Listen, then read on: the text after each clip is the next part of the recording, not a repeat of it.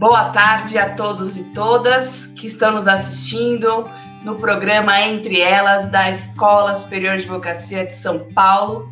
Eu sou a Paula Monteiro Danese e estou hoje com uma querida amiga, com uma grande professora, com uma brilhante advogada, que é Ana Cláudia Rui Cardia, para falar sobre o tema de, da Agenda 2030, Direitos Humanos em Empresas e como que a gente se situa nesse grande desafio que é a proteção dos direitos humanos na atividade empresarial. Então, antes de eu passar a palavra, eu gostaria de apresentar a professora Ana Cláudia. A professora Ana Cláudia ela é advogada, consultora em São Paulo, mestre e doutora em Direito Internacional pela PUC São Paulo, professora da Faculdade da Universidade Presbiteriana Mackenzie, coordenadora do Grupo de Estudos MAC Direitos Humanos e Empresas, coordenadora do Grupo de Pesquisa Pessoas Invisíveis, Prevenção e Combate ao Tráfico Interno e Internacional de Pessoas, coordenadora da Clínica de Extensão Educação para a ODS e ela é membro da Comissão de Direitos Humanos da OAB São Paulo, além de conselheira da diretoria da Academia Latino-Americana de Direitos Humanos e Empresas,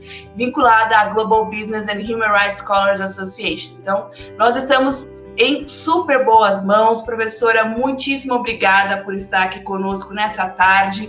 Quem não está nos assistindo nesse exato momento vê, poderá assistir posteriormente no YouTube, aí tentando trazer o conhecimento, democratizando o conhecimento nesse espaço para mulheres. Então, muito obrigada, professora.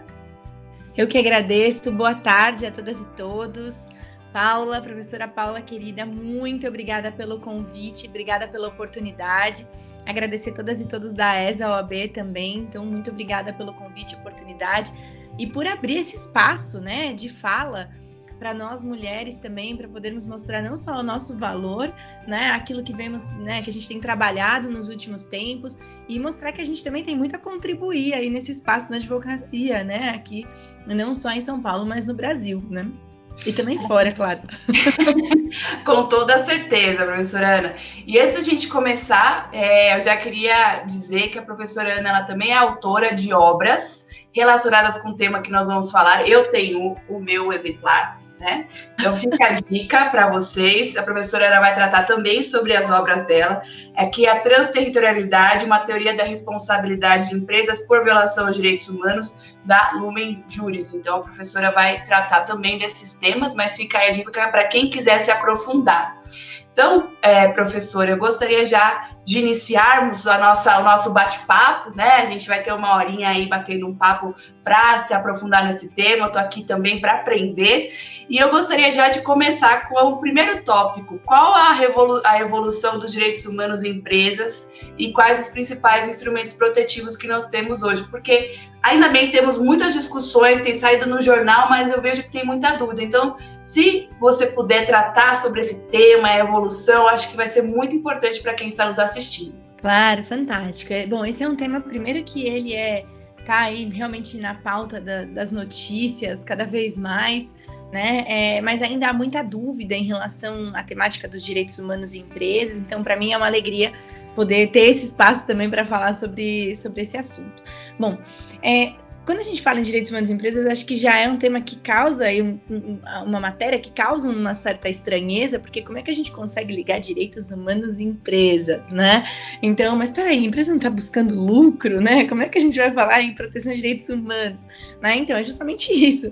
Acho que essa é uma realidade que vem sendo debatida, uh, diria que aí nos últimos 40, 50 anos, na verdade, nos anos 70, principalmente, na Organização das Nações Unidas, então trazendo isso primeiro para o plano internacional, nos anos 70, na Organização das Nações Unidas, nós tivemos ali as primeiras iniciativas para começar a discutir né, essa relação mesmo entre a necessidade de as empresas precisarem também observar os direitos humanos e promover os direitos humanos. E essa não ser uma responsabilidade somente de estados, né, considerando aí que no âmbito do direito internacional, a sociedade internacional é formada principalmente por estados e que empresas sequer figuravam aí como, como sujeitos ou atores re relevantes, né?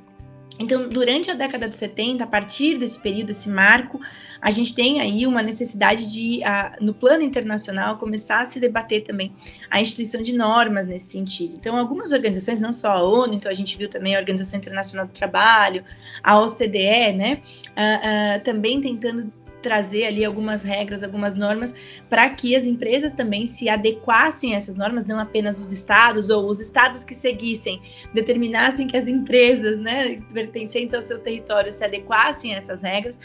É, para que a gente pudesse começar a ter então uma situação em que situações como, por exemplo, a condição análoga à escravidão, né, o próprio tráfico de pessoas, um, outras formas ali relacionadas à própria exploração laboral, elas não, não mais fossem uma realidade nesse ambiente. Isso veio, foi evoluindo, né? Então a gente pode pensar aí uh, eh, um, numa evolução, tanto nessas organizações que eu mencionei, a própria OIT, a OCDE, a ONU, né? É, até que no ano de 2011, na própria Organização das Nações Unidas, houve uma normativa internacional sem caráter vinculante ainda, mas que são os princípios orientadores da ONU sobre empresas e direitos humanos, né? Que trouxeram regras para estados empresas no que tange a necessidade de proteção, observância ali é uma ideia de igualdade, de respeito, né, de diversidade, de proteção ao meio ambiente. Então, um aspecto até mais mais holístico que deveria ser é, realmente observado por todos esses por todos esses sujeitos e atores, né? É, bom, nós temos ali desde o ano de 2015 também no plano da ONU uma tentativa de discussão de um tratado sobre direitos humanos em empresas. Inclusive, nós estamos tendo agora, durante essa semana que a gente está aqui conversando, está acontecendo lá, né? Na verdade, a gente está agora vivendo um momento virtual, né? Estão acontecendo as discussões sobre uh, o novo rascunho do tratado. Então, o tratado ainda não saiu, a gente está no momento ali de negociação, né? E esse, essa semana, agora em especial, a gente está tendo ali uh, um momento de negociação de um novo rascunho. Então, a gente está tentando trabalhar para criar um instrumento vinculante nesse sentido, né? Então, assim, não temos tratado ainda, mas temos uma série de tentativas no plano não vinculante, no plano internacional. E internamente, o que, que a gente tem, né? ainda não falei dos ODS, mas depois eu falo sobre eles. Internamente, o que, que a gente tem? A gente tem ali um momento em que os consumidores, cada vez mais, eu acho que isso que é importante sempre levantar, tenho falado muito sobre isso nas minhas palestras, nas minhas falas. Os consumidores, principalmente, têm começado a perceber o poder que têm e a necessidade de se sentir incluídos e incluídas também ali numa certa proteção, numa certa diversidade por parte do, das empresas dos produtos que adquirem, né? Isso tem gerado aí maior comoção, né? E também quando a gente começa a ver, não só no Brasil, mas no mundo todo, situações, por exemplo, de violações aos direitos humanos, ao meio ambiente também, principalmente, a gente tem visto muitas situações dessa natureza agora, se discutindo cada vez mais, né? A questão da, das mudanças climáticas e como as empresas têm papel nisso, né? Até mesmo pensando em empresas hoje de tecnologia a gente está aí cada vez mais envolvido com tecnologia, como as empresas de tecnologia também têm ali uma, uma ingerência muito grande nos nossos destinos, até mesmo, né? Nas nossas vidas, ali, pensando até num aspecto mais de proteção às democracias, ou mesmo né, numa polarização ali político-ideológica. Então, a gente tem visto que os próprios consumidores têm começado a ficar um pouco mais atentos a isso, mas ao mesmo tempo essa atenção só tem sido aí, as pessoas só têm ganhado essa atenção cada vez maior, porque nós chegamos num momento em que as violações elas são ali escancaradas. Né, em que a gente tem ali, por exemplo, situações de é, como Mariane Brumadinho, né, é, como situações, por exemplo, como em Bangladesh, Rana Plaza, né, é, é, grandes violações, grandíssimas violações que realmente a sociedade e que, e que são é, é, ali recorrentes, eu diria, e que a sociedade agora tem começado a prestar um pouco mais de atenção nisso, o roubo de dados, informações, né? A gente tem visto ali mudando até mesmo às vezes resultados de eleições. Então, a gente, os consumidores também estão começando a ficar mais atentos a isso, sobretudo em função dessa, dessa violação escancarada por parte das, das empresas. E também é, desde o ano de 2015, a gente tem visto aí uma atenção cada vez maior para um aspecto de sustentabilidade, né, é, a partir dos Objetivos de Desenvolvimento Sustentável da ONU, né, a criação até mesmo, quem hoje trabalha é, nesse meio, né, ouve, tem ouvido falar ah, quase que diariamente a sigla ESG, né? Uh, então, ali falando sobre perspectivas ambientais, sociais e de governança da empresa, buscando maior sustentabilidade, né? O que significa isso? Então, acho que hoje a gente tem ali não só uma situação que já veio sendo construída há muitos anos, né? Ali eu diria que é algumas boas décadas, que veio sendo maturada a partir de uma tomada maior de consciência da sociedade também, por conta desses acontecimentos mas ainda temos um longo caminho e aqui no Brasil também um longo caminho a percorrer é, de maior observância do tema. Está ganhando aí um pouco mais de força no Estado brasileiro, fico feliz em alguns aspectos, mas a gente ainda tem muito a caminhar. Com certeza, professor. Eu acho que dá para ver esse panorama e você trouxe não só os, as ferramentas internacionais, mas como cada um pode contribuir para a proteção dos direitos humanos a partir do momento que eu exijo, sendo consumidor, consumidora nesse sentido. E antes de eu passar para a próxima pergunta, até, até acho que até fiquei pensando agora, quando a, você falou sobre a questão interna, a gente tem tido aí um trabalho, eu vi um trabalho do CNJ para incorporação das ODS, e aí me perguntaram, eu falei assim, assista, depois ao YouTube com a professora Ana Cláudia, eu vou perguntar para ela sobre essa questão de como que realmente a gente pode incorporar no poder judiciário aí as ODS que você mencionou e esse mecanismo também aí de compelir as empresas judicialmente a cumprirem com a, a proteção de direitos humanos de alguma forma. É, eu, a gente tem, é, bom, primeiro é, é, é, muito bacana começar a ver que eles estão se preocupando com isso. Eu acho que é fantástico, é fundamental, né? Até porque quando a gente fala nos objetivos de desenvolvimento sustentável, nós temos ali 17 objetivos, 169 metas. O Brasil ele se comprometeu também, né, a, a, a tentar ali implementar modificações. Há, inclusive, as metas as quais o Brasil já tem ali, né, detalhados o que precisa fazer até determinado período de tempo, até, até 2030. Então, a gente chama isso de Agenda 2030 da Organização das Nações Unidas, né? Uh, então o Brasil tem esse compromisso, até algumas empresas, as empresas brasileiras em tese também teriam, todos, né, tem, também tem esse compromisso, na verdade. Empresas signatárias do Pacto Global, uma iniciativa da Organização das Nações Unidas, também voltada ali, né, à, à proteção de direitos humanos, à sustentabilidade.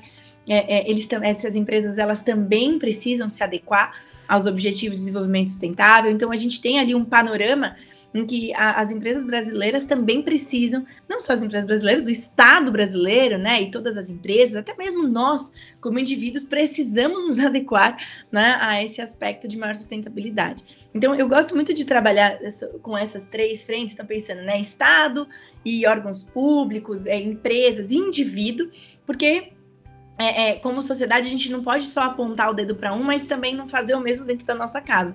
Né? Então, é o que eu sempre falo.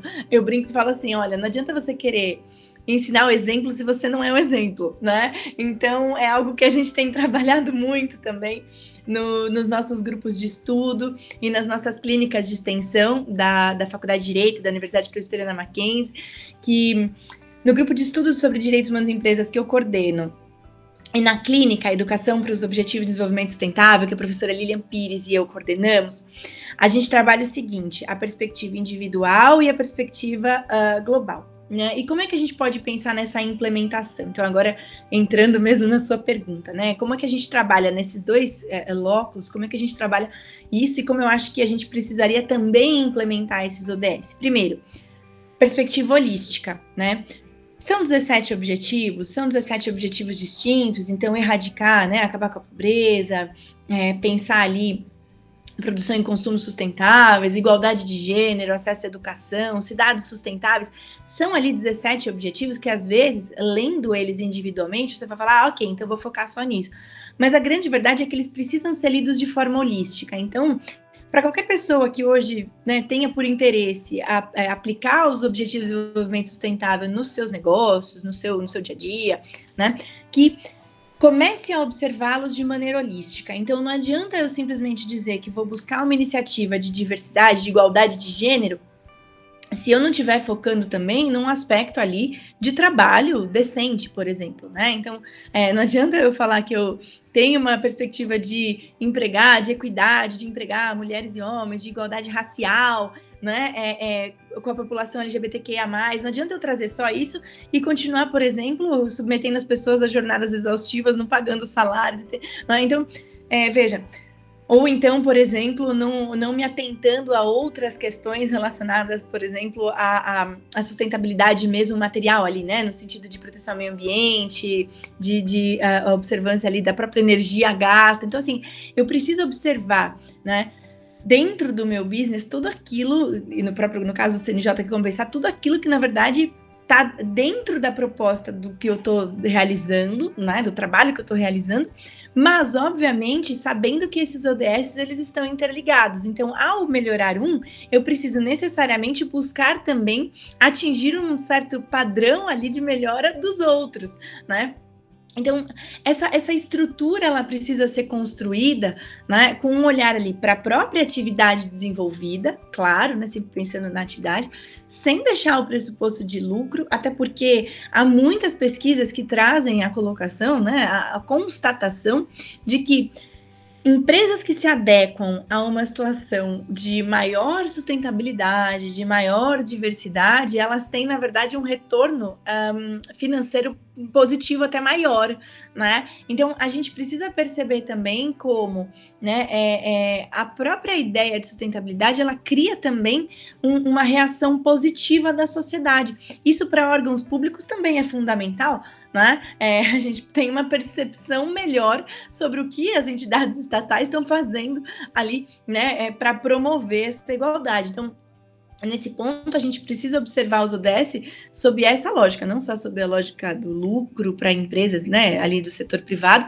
mas também sob uma perspectiva de melhora também dos serviços prestados e da percepção também da sociedade em relação, né, à implementação desses princípios. Claro que no final das contas, né, é, pensar em melhorias ambientais, então, né, que é o E do ESG, pensar nessas essas melhorias ambientais elas têm uma certa até, não não diria que prioridade, mas elas têm uma urgência, né? Até em função de muitas discussões que nós temos em relação à própria mudanças climáticas, a, a própria sobrecarga ali do planeta, né? Então, que agora em agosto a gente já ultrapassou o limite de utilização dos, né, do, do, pois é, do meio ambiente, né, para o ano. Então, a gente precisa ali de uns 18 milhões de anos para conseguir recuperar isso. Né? A gente já está no, no cheque especial ali, rodando há muito tempo, né? E, e, como a gente precisa, então, a partir desse olhar, primeiro também para uma, uma, uma, situação mais física do meio ambiente, partir também para a proteção dos direitos humanos, o S do, do ISG, né, do ESG, e o G de governança mesmo, que são processos. Né? E aí vem a parte que eu acho que também é fundamental. Não adianta a gente só falar sobre esses temas sem conseguir observar uma realidade e implementar processos. Nós precisamos pensar em processos de implementação dessas medidas para que elas efetivamente, ali naquele negócio específico, elas surtam algum resultado, né? Então, eu acho que quando a gente pensa nessa iniciativa do, do, do CNJ, ela é mais do que bem-vinda, né? Mas que ela precisa ser feita, e é até algo engraçado de falar.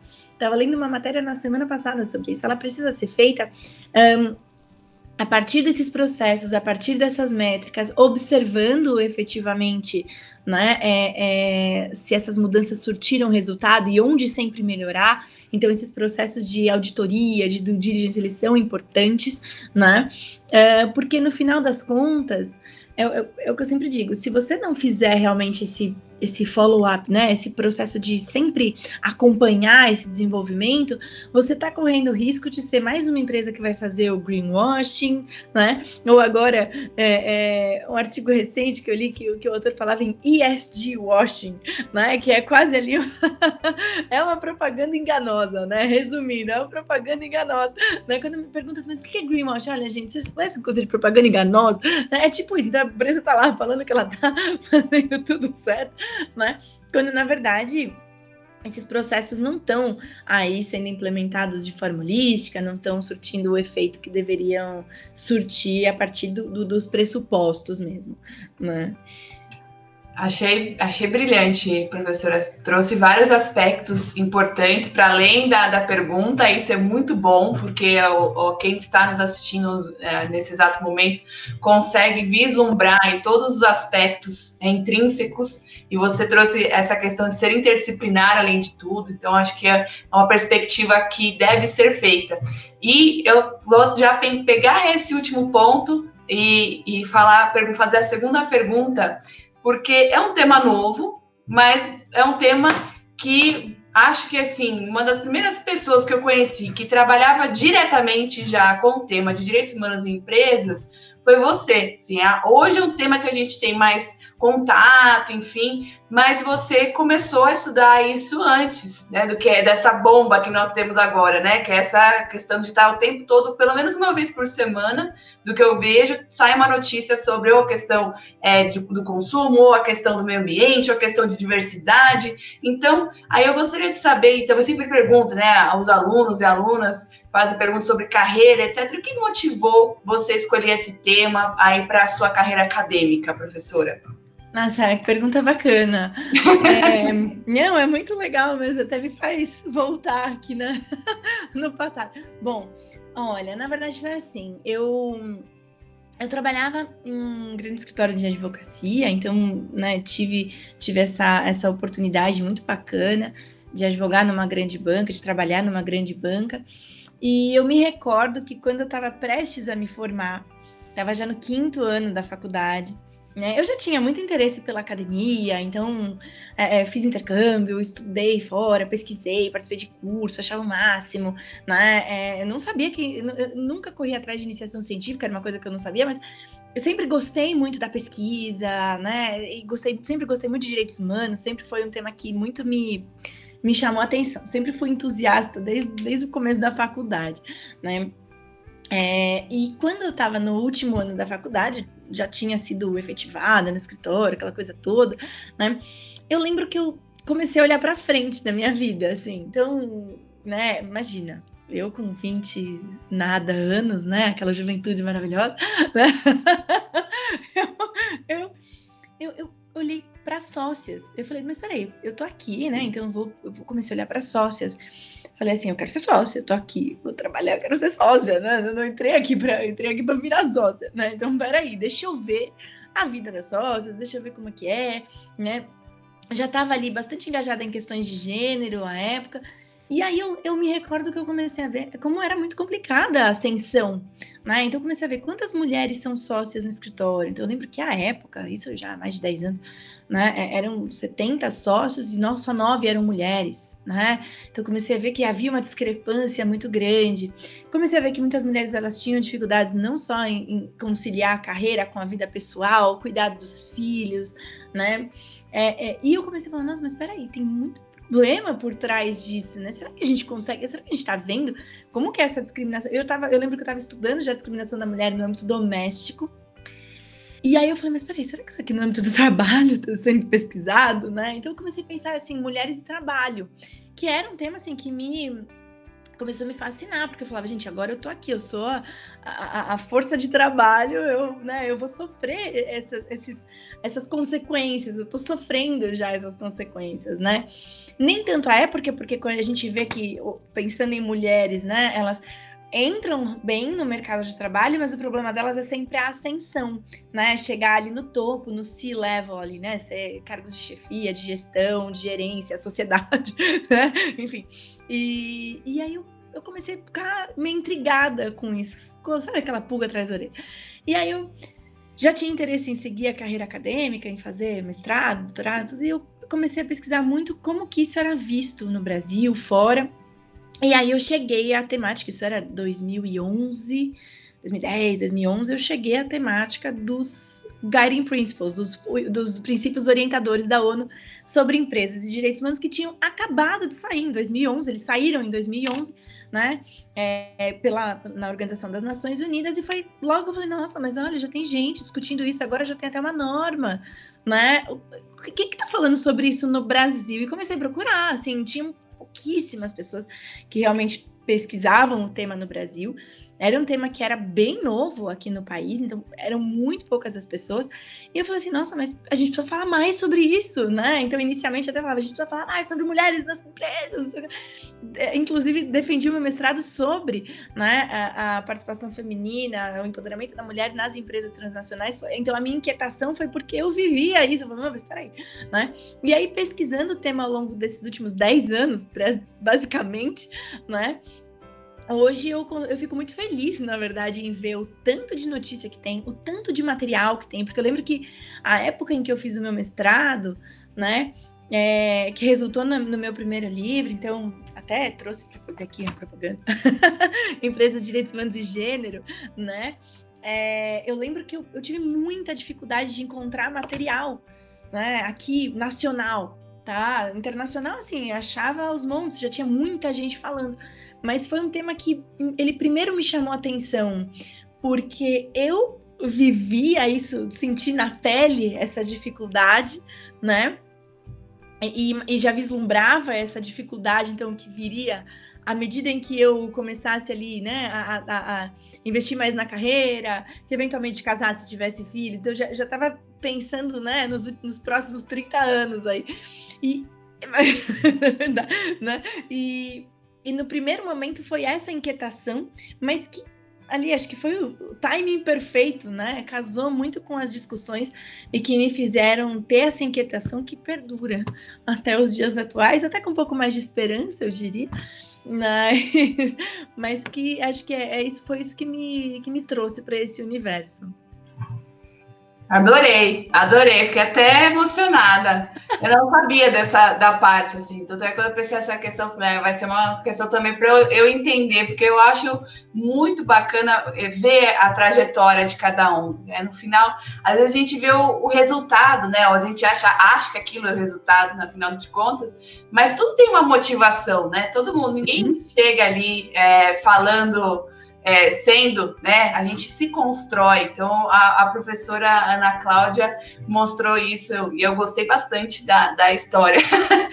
eu estava me sentindo, estava tava vendo como se fosse um filme, assim, enquanto você estava narrando, porque você, você, demonstra, né, com emoção que realmente é algo que te tocou. Não foi um tema que alguém falou, olha, pesquisa aqui, não, foi algo que Ana Cláudia quis ir lá pesquisar e sentir na pele, ela se questionou e ela foi. Então, que isso também seja uma forma de inspiração aí na Batalha dos Direitos Humanos, né, que é um grande tema que a gente tem aí nas nossas mãos. E aí, professora, tá até meio perdida agora. Ia passar. Falei, gente, já ia fazer várias perguntas. Tipo, e aí, como é que foi? Não, pode fazer, tô, tô por aqui, estamos aqui para conversar. Eu, eu vou antes passar para a parte mais técnica, aproveitar que a gente está entre elas mesmo. Então, é, e, e, quando você apresentou a questão do para o mestrado, como é que foi a aceitação desse tema tão novo? Foi algo que a academia, como é que foi esse olhar da academia nessa parte? Muito legal você ter falado isso. É, agora eu fico até aqui pensando. Olha, no primeiro momento foi muito engraçado, porque assim, eu sempre tive um apoio de pessoas que também tinham esse olhar mais voltado para os direitos humanos, né? Mas eu nunca me esqueço que o meu orientador, inclusive, ele chegou para mim e falou assim: as empresas querem lucro. Por que, que você está falando sobre isso? Aí eu não, calma. Vamos lá. Aqui eu vou te mostrar. então, assim, né? É, era uma discussão que era nova, então, assim, é, é, entre algumas pessoas que, obviamente, né, com as quais eu convivi ao longo do, desse meu caminho acadêmico, muitas delas tinham esse mesmo, esse mesmo objetivo, esse mesmo, né, esse mesmo, eu diria assim, igualdade de propósitos ali, né? É, então, esse olhar mais para os direitos humanos, eu acho que ele é sempre fundamental, né? O pressuposto, eu sempre falo, a gente tem que partir desse olhar e aí construir as coisas a partir desse olhar, né?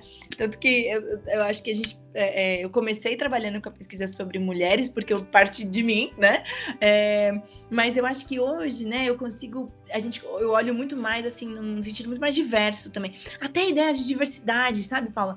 É muito engraçado, porque quando eu comecei a fazer as pesquisas, ainda tinha ali, ah, mulher, que legal. Aí também, acho que foi 2013, 14, saiu o livro Lean In, né, da Sheryl Sandberg. Então tinha ali toda a discussão e tal. E de uns anos para cá, principalmente que eu tenho visto mais e mais e mais material, assim, eu diria que 15 para cá, né? Que a gente começou a ver mais discussões, por exemplo, com diversidade, numa ideia de, não, peraí, mas olha, você só está falando, você é mulher branca, vamos ouvir então o que as mulheres negras têm a dizer, vamos ver o que as mulheres trans têm a dizer, vamos ouvir, né, o que toda a comunidade LGBTQIA+, tem a dizer, o que também os indígenas têm a dizer. Então, assim, a gente começou a ter um raciocínio muito mais de diversidade, que eu acho fantástico. E hoje, é, é o que eu falo, né, aí tem é, toda uma discussão sobre o lugar de fala, que eu acho que ela é fundamental também, mas que ela era negada completamente naquela época, né, e, e eu, eu tive uma certa dificuldade no primeiro momento para encontrar esse meu lugar de fala. E olha, lugar de fala de uma mulher branca. Nossa, que difícil, né? É, é, então, assim, né? Não tô, não tô subestimando, mas eu tô dizendo que nós temos uma série de grupos vulneráveis que hoje não têm as suas vozes ouvidas, né? Então, assim, eu tive uma certa dificuldade no primeiro momento, mas eu acho que houve um certo respeito principalmente porque eu estava é, tentando trabalhar com um tema que não era tão explorado no Brasil. Num primeiro momento, essa foi uma dificuldade, inclusive. Tá? Então, num primeiro momento, essa era uma dificuldade. Não, mas olha, tem lá ano falando isso, tem um monte de gente falando lá fora, não sei o quê. Né? É, houve essa dificuldade nesse primeiro momento. Né? Mas hoje eu vejo que já há mais espaço para falar e, e, e, já mais espaço para ouvir também, né? A partir de diferentes lugares de fala. Então, é, eu acho que não só foi um momento difícil para eu tentar me firmar ali onde eu tava de, né, olha, sei o que eu tô falando, tô pesquisando, não sei lá, né, mulher falar sobre essa inclusão feminina, ela é importante, mas é, é, acho que nesse meio tempo não só aprendi a falar, mas eu aprendi a ouvir, e hoje cada vez mais, né, sobretudo quando a gente precisa pensar nessa inclusão eh, geral mesmo, quando a gente precisa pensar em ouvir as vozes de todos os grupos, né, não, adorei. Mais um tópico. Esse eu não. Eu, eu falei, ah, ela vai ficar brava comigo. Eu não falei pra ela que perguntar. Jamais, jamais. Mas é que vai fluindo, gente. Não tem o que fazer. É a parte, essa parte boa, né? Desse, do clima favorável, né, de termos aí contato anterior também, além de tudo. Então, isso é muito importante. Então, agradeço imensamente por você ter compa compartilhado conosco a sua experiência pessoal. E muito agora, eu vou passar para um, outro tópico, que é algo que também sempre perguntam: ah, como é que vai funcionar? Você acha que realmente vai acontecer? Será que vai ter esse tratado mesmo? E a professora Ana Cláudia falou sobre a questão do tratado. Eu acho que é uma pergunta que sempre devem fazer para na primeira pergunta, primeira coisa que fala, mas a empresa quer lucro, aí você tem que explicar, então. Mas a empresa pode continuar tendo lucro, respeitando direitos humanos. E aí essa questão do tratado, que às vezes fala, ah, isso aí é um conto, né, da carochinha, é uma lenda, né? E, em realidade, não é uma lenda, senão eu acho que a professora Cláudia acabou de mencionar, a gente tem que sair desse ponto né, de partida. Adorei essa questão, né? A gente tem que sair desse pressuposto para termos esperança, senão a gente não estaria aqui é, tratando sobre isso. Então, professora, na sua perspectiva, é, obviamente que a gente vai falar assim, não, gente, vai acontecer amanhã, isso é ótimo, maravilha. Seria ótimo, né?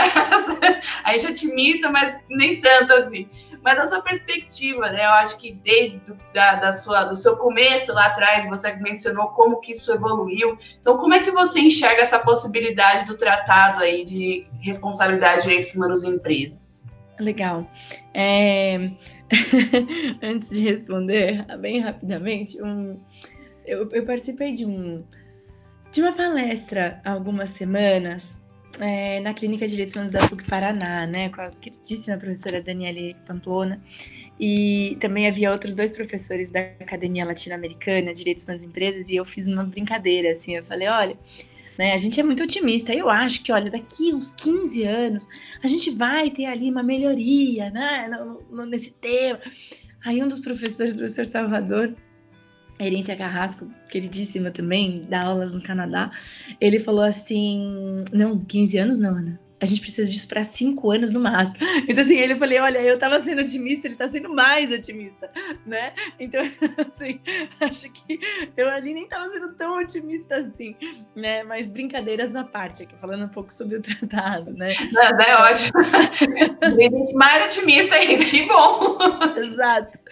E, bom, é quando a gente fala sobre esse processo de negociação, né? Então, eu acho que é sempre importante a gente ter algumas, algumas questões em mente. Primeiro, saber que um processo de negociação ele envolve ali interesses de todos os estados, então não só de estados, mas também, principalmente hoje, de empresas que têm ali um capital às vezes maior que o PIB dos próprios estados que estão envolvidos na discussão, né? Então a gente sabe que há ali também é, é, toda uma questão econômica por trás, econômica, política, às vezes até mesmo política influenciada pelo próprio econômico, enfim, né? Quando as pessoas falam, ah, mas até parece que uma empresa tem capital maior que o PIB de um estado. Vejam a Apple, a Apple tem o capital maior que o PIB do do Brasil. Então, assim, acho que isso já encerra qualquer tipo de discussão, né? Aí eu pego o teu iPhone e falo assim, nossa, olha, eles têm mais dinheiro que o meu próprio país. É isso aí, né? É, vamos desenhar que fica mais fácil para todo mundo entender. E aí, assim, é, brincadeiras na parte, quando a gente pensa num processo de negociação, a gente sabe que, obviamente, há ali todo um, um interesse político econômico por parte dos estados, um, influenciados pelas próprias empresas, as próprias associações empresariais, elas também têm ali um, um uma influência muito grande. Mas, obviamente, a gente tem também nesse processo de negociação organizações da sociedade civil que fazem um trabalho fantástico, né? O qual eu realmente assim aplaudo, porque é um trabalho é, é duro, árduo, que nem todo mundo está ali é, disposto a fazer. E o pessoal tá ali na linha de frente, realmente, também é, brigando por uma negociação mais justa desse, desse tratado. Então, apesar dos interesses, a gente tem ali também vozes, né, é, é, importantes vozes que também estão tentando se fazer ser ouvidas. É, o tratado, eu, eu penso sempre da seguinte forma: a gente nunca pode observar, e eu nesse ponto eu não sou tão ah, não sei, não sou tão ali idealista, né? Eu acho que a gente nunca pode pensar o tratado como aquela, aquela coisa, aquela norma que vai salvar a humanidade. Nossa, é o tratado que vai salvar. É ele, hein? Nada, não, nada, nada do que tem aí funciona. É só o tratado que vai salvar. Porque eu acho que tem todo um conjunto, né, de, de questões que influenciam. Então, a gente viu até mesmo é, é, o, o, caso da Corte Interamericana de Direitos Humanos agora, na fábrica de fogos de artifício, né? É, que o Brasil foi condenado nesse, nessa instância. Então, assim, você vê ali, olha, já existe um, um aspecto na litigância internacional ali, de direitos humanos que, poxa, pode ser que traga alguma perspectiva né, modificadora ali de conduta.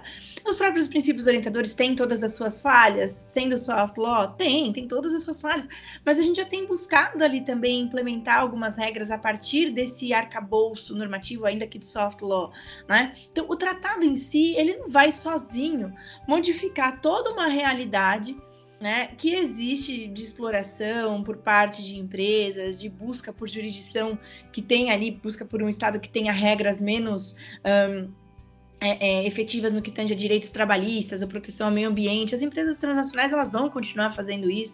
Né? Então, o tratado ele vai tentar mitigar né, ali, tentar ali reduzir, né, até tentar, obviamente, eliminar, mas ele não vai sozinho conseguir fazer isso. Por quê? Porque quando a gente fala, eu não estou dizendo que o tratado não será efetivo, não é isso, eu digo que ele vai ter uma eficácia, ele vai ter uma efetividade, mas que ele sozinho não vai resolver o problema, porque de nada adianta a gente ter ali uma regra, às vezes, que o Estado venha a aderir e o próprio Estado não cumprir com ela né? Então, quantos são os tratados que o próprio Brasil é signatário e que a gente vê o Brasil cumprindo? Né? Por exemplo, eu dei agora o exemplo da, da decisão da Corte Interamericana de Direitos Humanos, no caso que até tinha um, uma perspectiva de direitos das empresas, foi por isso que eu mencionei, né? É, mas veja, Será que o Brasil vai cumprir? Né? O Brasil ele, ele aderiu à jurisdição da, né, da, da corte, ele é ali membro do sistema interamericano de direitos humanos, né? Mas eh, deve respeitar a Convenção Americana. Mas será que ele vai cumprir? Então a gente precisa, além de ter essa, essa, essa situação de engajamento do Estado com o tratado, a gente precisa continuar tendo um, um, um, um processo ali da própria sociedade de é, demandar que esse tratado, que os direitos previstos nessa regra sejam efetivamente colocados em prática, que o Estado cumpra, né? Então, não é a mera adesão ao tratado, ou a mera criação do tratado que por si só vai é, trazer mudanças significativas né? A gente só vai conseguir ter uma, uma mudança efetiva se é, é, a própria sociedade demandar isso do Estado, né? Se, se as, as empresas também começarem eventualmente a ser responsabilizadas, né? Elas vão precisar mudar a conduta, né? Porque a gente sabe que empresas e Estado atuam conjuntamente, né? Pensando em grandes empresas, enfim, é, é, elas atuam em parceria com os estados, né? Tanto é que os próprios princípios orientadores eles prevêem ali responsabilidade, né? Numa ideia de é, é, proteger, respeitar, reparar para empresas, é, para estados e empresas. Então, é, a gente sabe que existe todo um mecanismo conjunto. Então, é, é isso vai começar a acontecer. Claro, o tratado ele é bem-vindo, mais do que bem-vindo, a gente quer muito essa regra vinculante, mas ele sozinho não vai, não vai resolver esses problemas. A gente precisa dessa conscientização e, e mais do que o, o, o, tratar em si, o enforcement, né? Então, ter todo aquele trabalho de advocacy, de litígio estratégico, né? É, é, de consciência mesmo da sociedade consumidora, né? É, é, de todos esses, é, é, de todo, da existência dessas regras, da, da existência desses direitos, né?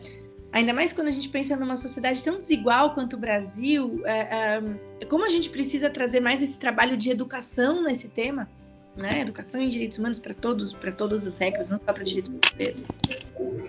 Com certeza, eu acho que a sua fala ela demonstra muito bem que é, às vezes as pessoas ou desacreditam no tratado como um todo, né? Ou acreditam que assim, vai existir o antes e depois, né? O antes do tratado depois, nem a realidade, não é nem o antes e depois, nem o descrédito, nem a realidade de trabalho conjunto, como a professora Ana Cláudia muito bem colocou, eu agradeço imensamente a resposta. E é, eu sei que você acabou já de mencionar num caso concreto, mas é, eu gostaria de saber é, se tem algum outro caso que você acredite. Pode ser um caso tanto com resultado positivo, em relação a respeito de direitos humanos como resultado negativo, casos que a gente, um caso que a gente poderia tratar hoje para quem está aqui aprendendo com, com as suas falas, com os seus ensinamentos, com um caso relacionado com direitos humanos em empresas para ilustrar a nossa fala de hoje. Puxa, é muito legal isso também, pensar em casos positivos e negativos, né? É, ah, vou pegar. Posso pegar nacionais e internacionais? Posso Pode! Pegar... Fica à vontade. Ah, eu acho que é legal a gente começar falando sobre positivo, né? De coisa boa, né? Tá falando violação, direitos humanos, todo mundo perde a esperança na humanidade, né? É... Vamos pensar um pouco, né? Falar de um, um, caso, um caso que eu acho que foi positivo, que foi interessante. É... O caso Biocon, né? Ele já é um pouco antigo, quer dizer, né? Dos últimos aí 4, 5 anos quatro anos mais ou menos, mas que o TRT da 15ª aqui na região de Campinas, né, é, decidiu um caso em que a empresa Norberto Debrecht, ela tinha uma participação é, societária grande ali numa empresa de produção de energia a partir da biomassa em Angola, né? E ela estava recrutando trabalhadores aqui no Brasil e mandando esses trabalhadores então para trabalhar nessa usina em Angola. É, e esses trabalhadores, eles quando chegavam lá, eles tinham um, os passaportes confiscados, né? É, que é quase que como colocar uma corrente nessas pessoas. Né? E além de ter os passaportes confiscados, eles eram submetidos a condições análogas à escravidão. Então, a, a empresa ela foi responsabilizada aqui no Brasil por atos que ela cometeu no exterior, que ela cometeu em Angola. Isso só foi possível, né, porque se restou ali provado que a, a, empresa tinha uma participação societária muito grande ali também nessa empresa de produção de biomassa que ficava naquele país.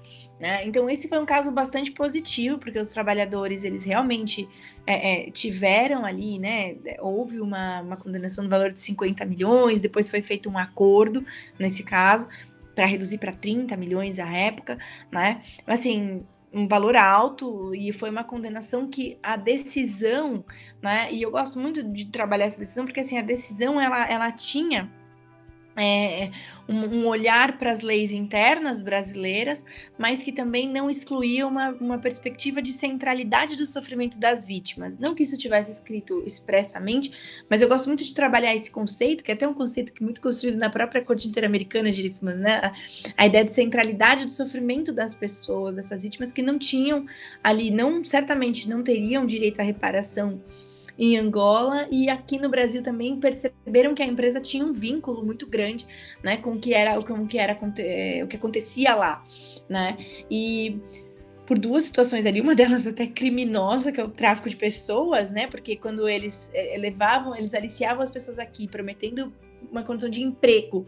E chegando lá, elas tinham passaporte confiscado e eram submetidas a uma situação de condição análoga à escravidão, elas estavam diante de um, de, um, de um problema de tráfico de pessoas, né? E somado a isso, claro, né, toda a perspectiva de exploração laboral também que estava impressa, né, no caso.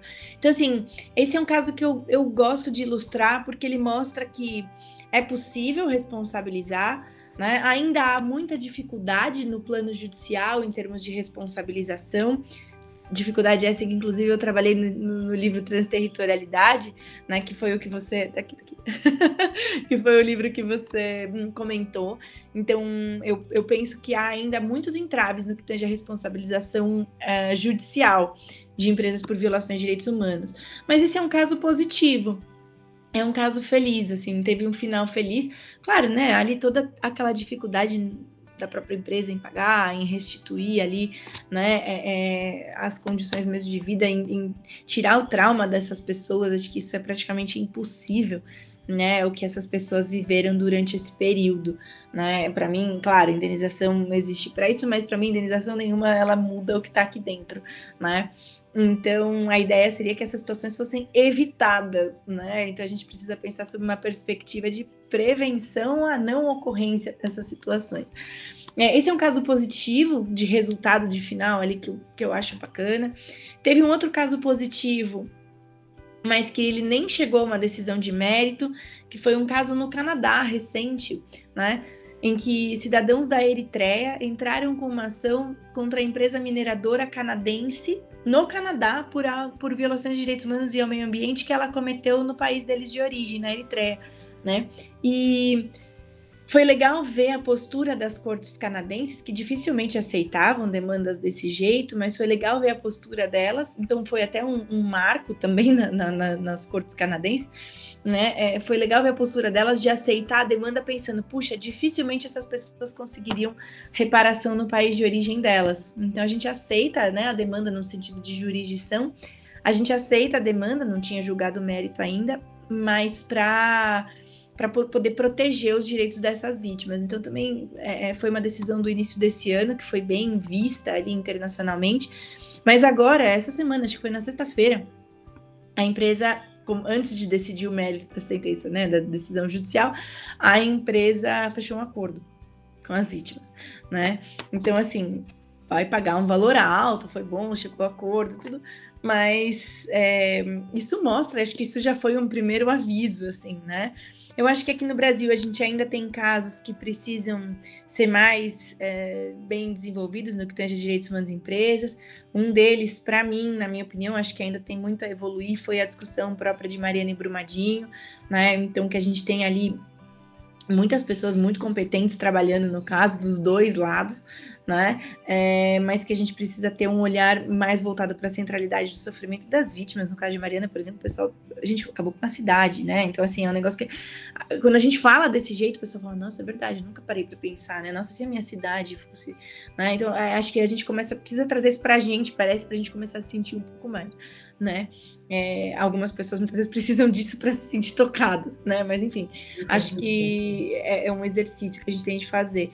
E eu acho que em termos ali é, negativos, então até já mencionei um pouco, né? Acho que os casos de Mariana Brumadinho, eles demandam um pouco mais aí é, de esforço do próprio Poder Judiciário Nacional no sentido de observância mesmo dessa centralidade do sofrimento das vítimas, né? É, que a gente, a gente precisa ter é, ali não só as instituições nacionais, as normas, políticas públicas, né, voltadas a essa, a essa finalidade.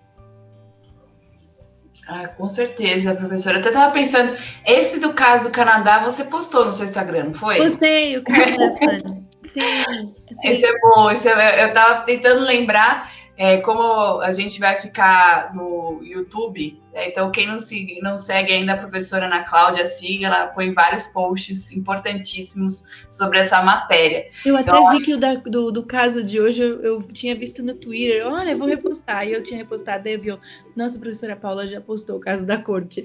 Aí eu falei assim, nossa, gente, usamos a mesma foto, que vergonha. ela vai que eu copiei, mas é, é, até engraçado, porque, mas eu acho tão importante a gente usar essas redes, até Sim como a gente tem de usar essas redes para falar sobre esses assuntos, né? Para levar esse tipo de conhecimento. Então, é, é, sim, né? Depois acompanhem lá também. Então, fico super à disposição por lá, nessa frente também do Instagram.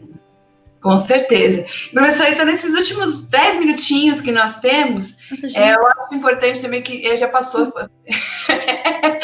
foi muito rápido. Foi muito, mas isso é um ponto positivo, a gente nem sentiu mas fica um gostinho de quero mais. A professora com certeza vai voltar no, no programa aqui da ESA, entre elas. E eu, antes da gente fechar, como eu mencionei, a professora Ana Cláudia, além de ter o brilhante currículo que eu falei no começo, ela também é autora de obras, uma delas eu mostrei, depois ela mostrou também. E eu acho importante porque é um tema, como a professora falou, muito embora hoje a gente tenha de mais pessoas tratando sobre o tema, a gente tem poucas obras no âmbito do Brasil. E, é, a, e aí algumas pessoas me perguntam, até falam para meus alunos de TCC, quando eles falam direito humanos empresa, falam, vai começar, começa com a professora Ana Cláudia. Né? Depois a gente conversa sobre esse tema. E aí eu queria perguntar, o que que, a gente, o que, que alguém que estiver aí interessado em se aprofundar no tema, é o, qual, o que, que ele encontrará aí nos seus livros, os, as temáticas. Você já escolher, né? Ou ele vai comprar os dois, enfim, mas se ele tiver, tiver que se aprofundar num determinado tema, o que, que ele pode encontrar nas suas obras para poder explorar? Tá. Eu acho assim, uh, o primeiro livro que tá. Agora eu, eu, confesso que eu preciso fazer uma segunda edição. Já me pediram e eu tô assim, eu preciso de tempo. 2020, socorro. É, é, não, 2021, se Deus quiser, ela sai. Mas no primeiro livro que eu trabalhei a, a questão de gênero nas empresas, eu trouxe todo um panorama mais genérico, mais geral mesmo, sobre a evolução da temática no direito internacional. Então, assim, se você não sabe absolutamente nada, você fala, puxa, eu queria muito saber desde o início, então, né? Por que, que isso é importante? Por que, que, por que, que no plano internacional começaram a discutir o que foi feito já internacionalmente, né? E até mesmo a própria questão de gênero, e a segunda edição eu preciso certamente trazer esse aspecto mais diverso também, então é aquela coisa da meia-culpa que eu estava falando no início, né? Que a gente vai também evoluindo. E é, é, eu acho que nesse, nesse primeiro livro você vai encontrar então, esse aspecto mais é, geral, né, sobre a temática dos direitos humanos em empresas no plano internacional, até mesmo que o Brasil também já fez ali de uma maneira ainda que inicial. É, e, claro, a parte do, dos desafios relacionados à, à, participação feminina nas empresas, né? Então, tem muito, é, é, muito material relacionado a esses desafios, ao que, que a gente precisa melhorar, quais seriam ali os aspectos, né, alguns pontos principais que a própria empresa e a própria sociedade poderiam perceber de mudança de uma cultura para maior inclusão de mulheres nas empresas, né? Já na segunda obra, eu trabalho uma perspectiva mais de responsabilização. Então, quando a gente pensa uh, em direitos humanos em empresas, são três os pilares ali, né? O primeiro que os estados têm o dever de proteger, que as empresas elas têm uma responsabilidade também, né, é, é de, de respeitar os direitos humanos.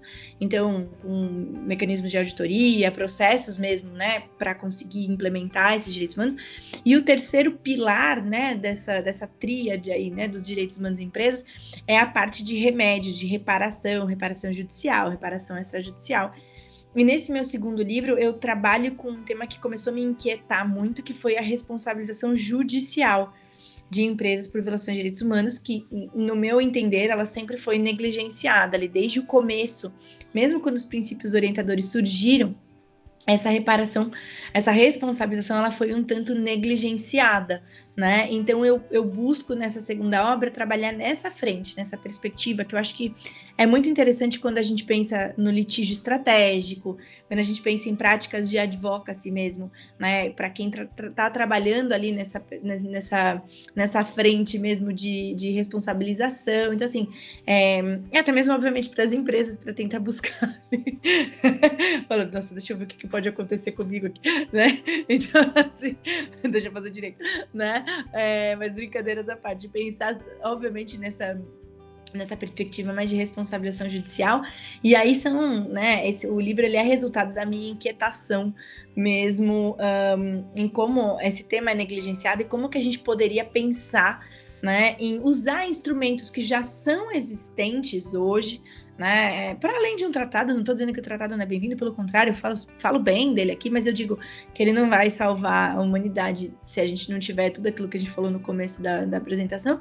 Então, é, é, pensar em como a gente pode buscar, a partir dos mecanismos existentes de regras de jurisdição, né, de cooperação jurídica internacional, buscar aí efetivar a responsabilização, buscar ter um diálogo mesmo, né, entre, entre as normas internas, internacionais, até mesmo observando jurisprudência de outras jurisdições para para ter ali também né, esse conhecimento da temática. Então, acho tão importante falar do caso da, do caso Nevson, que foi o caso canadense, por exemplo, porque ele tem que servir de inspiração para a gente aqui interpretando nossas regras. Mesmo que fosse um país de common law, aqui é civil law, mas pensando, né, é, é, a gente precisa ter esse olhar também aberto lá para fora, né? Óbvio, considerando todas as nossas dificuldades daqui, não estou dizendo que é só endeusar o que está lá fora, não é isso. Acho que a gente tem de ter esse olhar é, crítico aqui, nacional, mas para ter uma, uma métrica também, né, de como que, qual vai ser o caminho mesmo da jurisprudência nesse sentido. Né? Então, acho que a segunda obra ela tem essa vertente mais uh, uh, judicial, responsabilização, e já a primeira ela traz os, os conceitos mais básicos sobre o tema. Elas complementam no final. Ah, excelente. Gostei da, da explicação, é, como sempre, trazer né, de uma forma muito clara o conteúdo. Então, as obras da, da professora Ana Cláudia estão disponíveis. E por que, que a gente também trabalha isso? É um espaço aqui de mulheres, então não é só para ouvir, mas leia mulheres, né? Às vezes a gente pergunta, ah, o que eu poderia fazer para a questão de igualdade de gênero? Leia, começa, por exemplo, lendo livro de mulheres, né? então, leia mulheres. Então, a gente está aqui nesse espaço tratando sobre temas de direitos humanos, a gente, vai a gente trata sobre vários temas, Agenda 2030, a questão é, da, do sistema interamericano e etc. Mas a ideia é justamente a sensibilização. Então, a professora, ela começou com o tema de gênero, que foi o que né, tocou ela e foi para a questão da, das empresas e uma história brilhante, eu adorei, gostei muitíssimo né, de você ter contado e compartilhado com a gente ali, abriu seu coração com relação a isso, adorei e ao mesmo tempo a gente tratou sobre temas muito profundos e é o que a professora Ana falou, a gente se não tiver essa, essa conscientização não há tratado que vai nos salvar, não há lei que vai nos auxiliar, depende de cada um de nós. Então, eu só tenho a agradecer por essa, esse final de tarde incrível com a professora Ana. Adorei, adoro sempre. Eu, eu, eu, eu a Ana sempre, eu falo, Ana, vamos fazer tal coisa. e vice-versa. Bora, né? Que cooperação é isso mesmo. Então, eu fico muito feliz de ter a oportunidade de ter ouvido você, de conhecer mais sobre a sua trajetória, de conhecer mais ainda sobre direitos humanos em empresas. Então, espero que quem vá nos assistir ou esteja nos assistindo aprendam essa questão, né, aprofunde essa questão, se sensibilize com essa questão, que a professora Ana trouxe de uma forma muito clara, muito objetiva, e eu só tenho realmente a agradecer. Muito obrigada, professora Ana. Eu que agradeço muito. Eu adorei muito o que você falou do Leia Mulheres, né? Eu acho que é sempre. Você quer ter mais mulheres na empresa? Contrate mais mulheres. Você quer ter mais mulheres no parlamento? Vote mais mulheres. Você quer aprender mais sobre temas relacionados a mulheres? Leia. Então, assim, achei fantástico. Não precisava dizer mais nada. Né? Eu agradeço muito pelo convite mesmo. É, obrigada pela parceria super estamos juntas, né? É, e que a gente possa aí também contribuir para essa mudança, né? Que vem acontecendo aos poucos, mas que a gente está fazendo a nossa parte também. Então, obrigada mais uma vez. Muito obrigada, eu agradeço à Escola Superior de Advocacia pelo espaço e nós nos encontramos em breve na próxima semana com outra temática. Essa professora ela voltará, fiquem tranquilos e tranquilas. Muito obrigada, gente. Até breve. Até. Tchau. Ciao.